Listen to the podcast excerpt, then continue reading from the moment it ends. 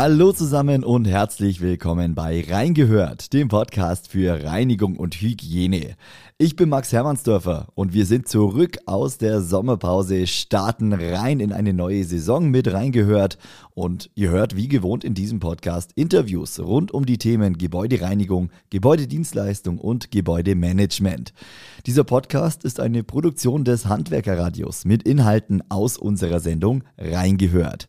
Heute spreche ich wieder mit Sascha Hinze. Er ist Gebäudereinigermeister und öffentlich bestellter Sachverständiger für das Gebäudereinigerhandwerk. Handwerk. In unserer Sendung stellt er regelmäßig interessante Schadensfälle aus der Branche vor. Das Handwerkerradio hört ihr über unsere Website www.handwerker-radio.de oder über unsere kostenlose Handwerker-Radio-App fürs Smartphone. Ich wünsche euch viel Spaß bei Reingehört.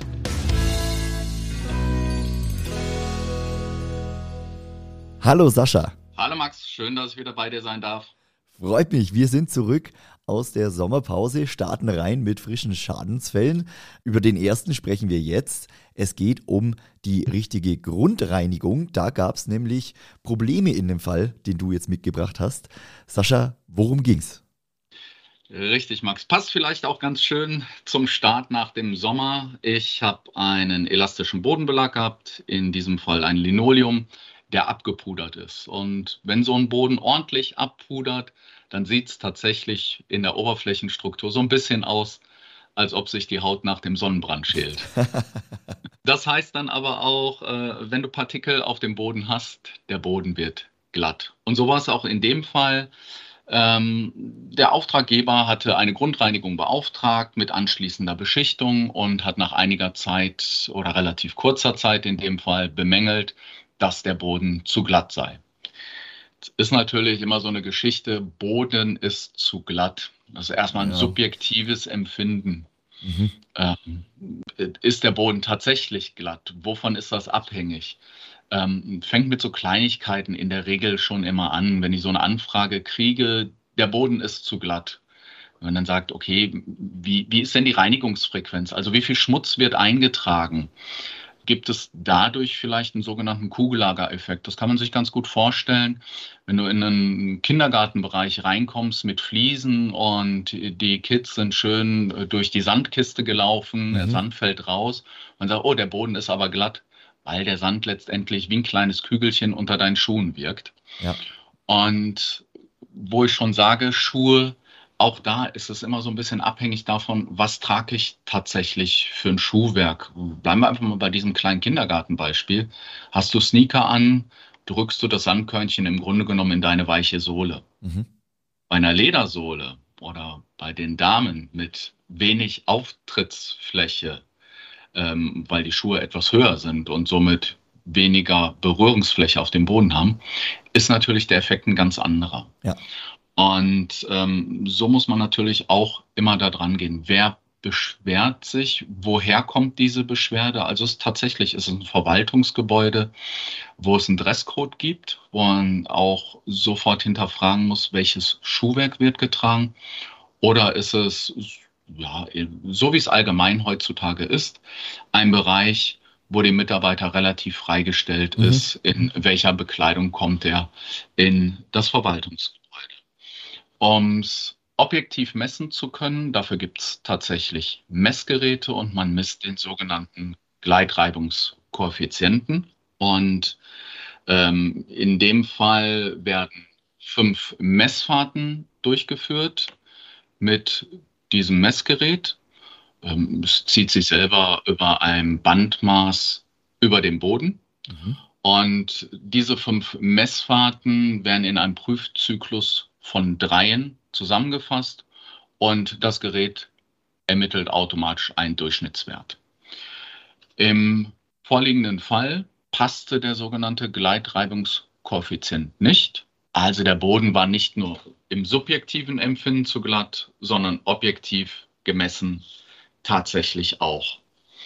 Jetzt muss man dazu sagen, Max, ähm, das Gerät hat unter einem Prüfkörper tatsächlich Prüffüße, also ein Material, das sich über den Boden dann zieht. Mhm. Äh, ich setze sehr gerne Gummi ein, weil im Gegensatz zu Leder ähm, habe ich immer gleichmäßige Konsistenz des Gummis. Die Vorschrift sieht nämlich vor, dass ich dafür sorge, mittels Schleifpapier, die Gummis vorzubereiten vor jeder Messfahrt. Und je nachdem, wie die Messergebnisse sind, prüfe ich an mehreren Stellen. Mhm. Meistens an der Stelle, wo die höchste Frequentierung ist, aber dann auch mal in Nebenbereichen, so dass man mit dem Kunden vor Ort besprechen kann, warum ist es beispielsweise im Eingangsbereich anders. Im hier vorliegenden Fall war dieses, was wir ursprünglich angesprochen haben, dieses Abpudern, dieser, diese sich schälende Haut nach dem Sonnenbrand, ja. gar nicht so offensichtlich. Erst bei der Vorbereitung der Gleiter für den nächsten Zyklus ist festgestellt worden, dass tatsächlich die Gleiter durch das Polymer behaftet waren. Das hätte eigentlich gar nicht passieren dürfen. Das heißt, da klebte dann richtig die Beschichtung oder so Reste von der Beschichtung, die sich gelöst haben beim Drüberfahren. Genau. Du kannst dir das vorstellen, ähm, tatsächlich, als wenn du Schmutzpartikel ähm, hast, die unter dem Gleiter hingen. Mhm.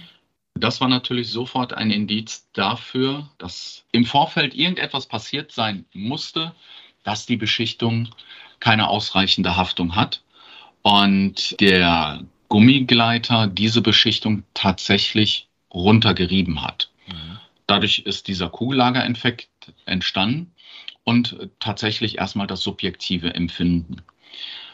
Die Frage war natürlich dann, wieso pudert der Boden ab, beziehungsweise was ist im Vorfeld geschehen oder nicht geschehen.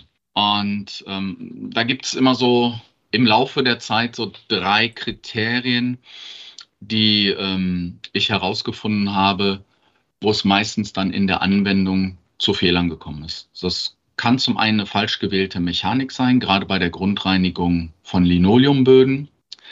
Es kann sein, und das ist leider häufig so, dass die Trocknungszeit nicht ausreichend eingehalten worden ist oder dass der Boden, wenn klassisch chemisch nass grundgereinigt wird, nicht ausreichend gespült wurde. Was heißt das? Ähm, ist die Mechanik falsch gewählt? Das heißt, ich arbeite zu abrasiv, also ganz, ganz salopp gesprochen, meine Mechanik war zu hart. Mhm. Dadurch passiert Folgendes. Äh, Linoleum ist ja ein Gemisch, ganz grob Lino, Leinöl und Kork und Holzmehl. Und durch die falsche Mechanik, also wenn die Mechanik zu hart ist, wird tatsächlich das Kork und Holzmehl freigelegt. Okay. Und dadurch habe ich letztendlich eine Trennschicht auf dem Boden. Mhm. Also liegt meine Beschichtung nicht auf dem Linoleum, sondern umschließt an anderer Stelle noch Holz und Korkmehl. Mhm. Ich habe also eine Trennschicht. Und dadurch bricht diese Beschichtung und blättert dann ab. Das klassische Abpudern dann. Trocknungszeit, äh, ja, diesen Sommer war es relativ einfach. Wir warten ja händeringend auf Regen überall. Aber wenn wir feuchte Sommer haben, dann dauert es natürlich auch, bis der Boden durchgetrocknet ist. Und Linoleum, je nach Alter und je nachdem, wie sehr in der Vergangenheit beansprucht worden ist, nimmt ziemlich viel Wasser auf. Da gibt es äh, das Forschungsinstitut in Krefeld spricht von circa 12 bis 24 Stunden Trocknungszeit. Wie viel Trocknungszeit brauchen wir jetzt tatsächlich? Das ist natürlich schwierig, weil ganz viele Parameter berücksichtigt werden müssen. Wie viel Feuchtigkeit habe ich eingebracht? Wie ist die Luftfeuchtigkeit gewesen während der Grundreinigung selber? Wie viel Wasser habe ich eingebracht? Konnte ich lüften? Konnte ich über Nacht lüften auch? Wann ist der Boden trocken? Ja. Ich gebe grundsätzlich immer den groben Tipp, 24 Stunden warten. Bitte mit dem Kunden absprechen, dann ist man in der Regel auf der sicheren Seite. Mhm. Und ansonsten, ähm, wir messen in der Gebäudereinigung ja eigentlich nicht mehr Restfeuchte oder Luftfeuchtigkeit. Wir sind gewohnt, wir nehmen unsere Reinigungsarbeiten vor und fangen dann an zu beschichten. Aber wenn der Linoleum noch Feuchtigkeit hat, die Feuchtigkeit will irgendwann raus. Mhm. Und das Polymer ist nichts anderes als ein Kunststoff. Wo soll der Wasserdampf hin? Kann nur durchbrechen, ja quasi. Richtig. Wasser sucht sich seinen Weg ja. und bricht dann letztendlich durch, was dann dazu führt, dass die Beschichtung an manchen Stellen abpudert. Auch hier habe ich dann dadurch den Kugellagereffekt, also der Wasserdampf hat die Beschichtung aufgebrochen und die Kunststoffpartikel liegen dann auf der Beschichtung und mhm. es wird schnell, sehr schnell.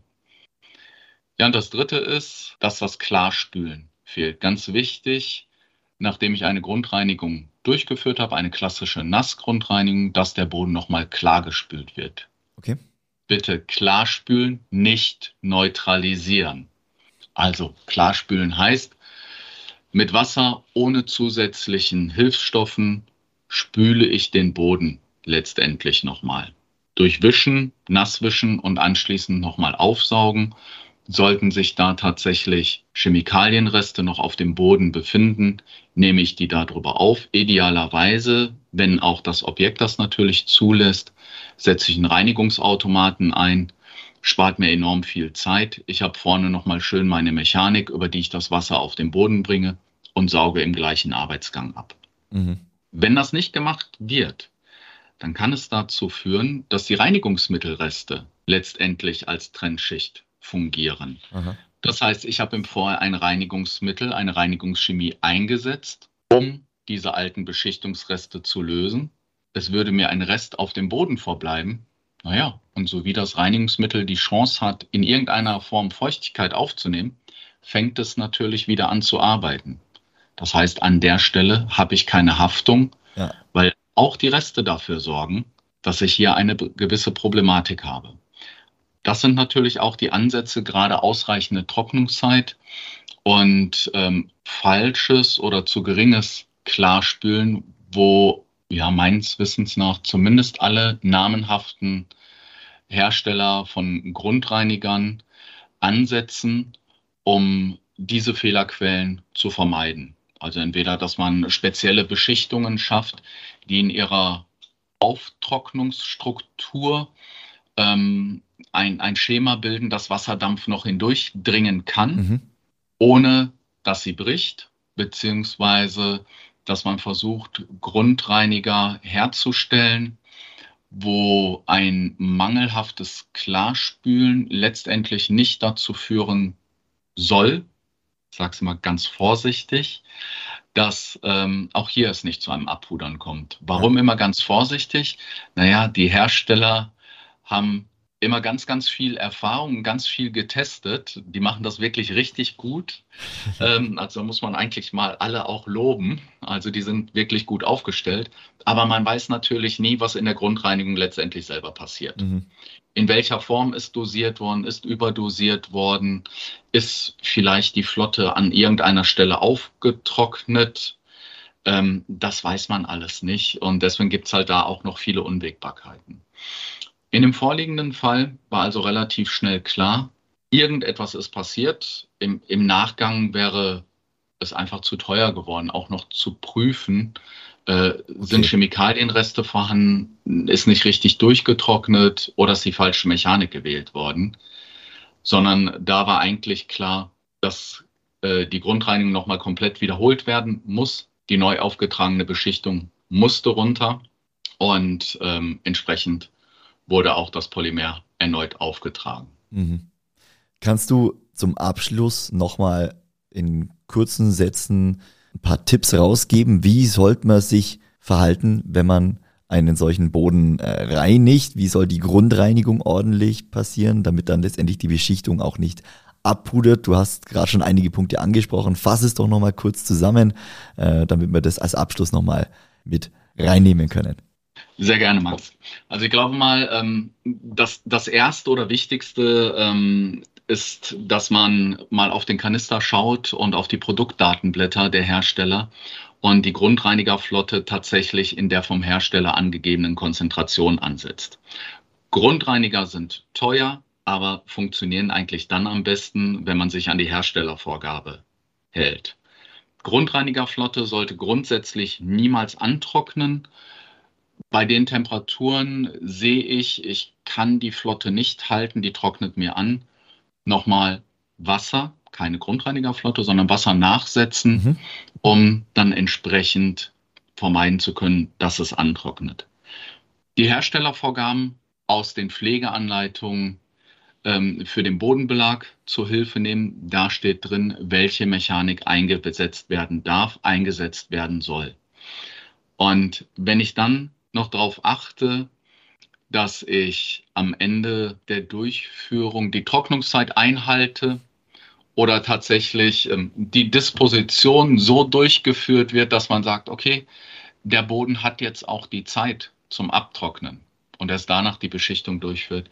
Ich glaube, dann hat man schon ganz, ganz viele Fehlerquellen vermieden und somit auch ganz viel Ärger mit dem Kunden äh, vermeiden können. Ja, und das ist doch die Hauptsache.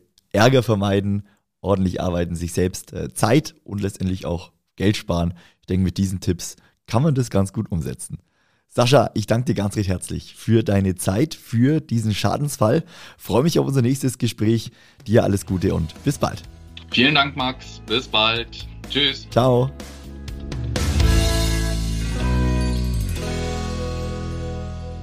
Und das war's mit der ersten Ausgabe reingehört nach unserer Sommerpause. Vielen Dank, dass ihr eingeschaltet habt. Falls euch diese Folge gefallen hat, dann abonniert gerne diesen Podcast, lasst eine Bewertung oder einen Kommentar da oder empfiehlt diesen Podcast einfach weiter.